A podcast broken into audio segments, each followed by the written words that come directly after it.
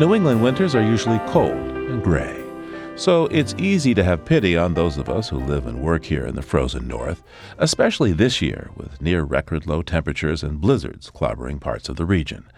But winter can have a silver lining for those who take the time to listen. Living on Earth commentator and New Hampshire resident Sy Montgomery explains.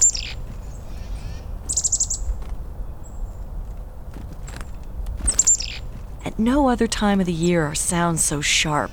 The scolding winter call of the chickadee, wind howling through oaks or whispering through pines, the clarion call of wind chimes, piercing as the cold itself. Hearing may be the richest sense. Helen Keller wrote she felt its absence a handicap far worse than blindness.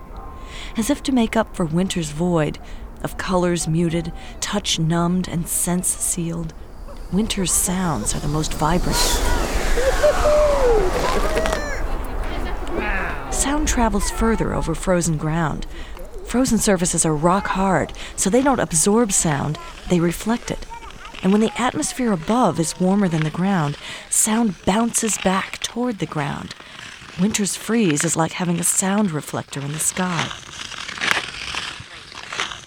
Winter's bareness amplifies and clarifies its voices. Spring and summer are crowded with ambient noise the sounds of birds and insects, the rustle of animals in the woods, the whisper of grasses and leaves, not to mention the hubbub of so many people and their machines.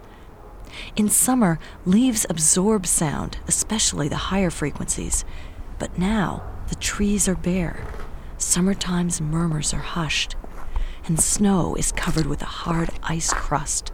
Sound slices through the air, stark, clear, pure. So, this is the best time of year, I think, to go somewhere secluded just to listen. Listen for the voice of the wind. The ancients said that Boreas, the north wind, loved a nymph who was changed into a pine tree. Boreas still rages and howls through oaks and maples and beech, but his voice is quite different when he speaks to his love.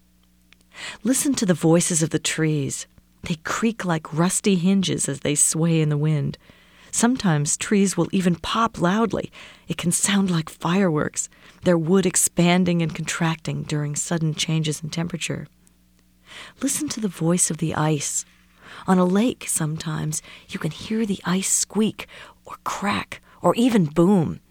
Even safe solid ice will make a cracking sound as it expands, scary to an ice skater. But if you're walking in the woods, the booming of a lake is like music. And remember in winter that one of the greatest rewards of listening can be silence. Orchestras know this. At the end of a performance of Mozart's Fantasy in C minor, a thousand ears strain for the last note. Silences are different in winter, too. This is not the soft, glowing stillness of pre spring or the absorbing quiet of swimming underwater.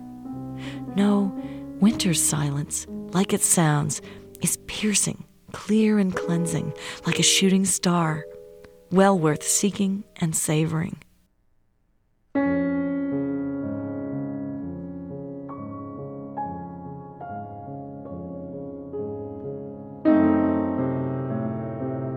Sy Montgomery is the author of more than a dozen books, including The Good Good Pig, The Search for the Golden Moon Bear, and The Wild Out of Your Window, exploring nature near at hand.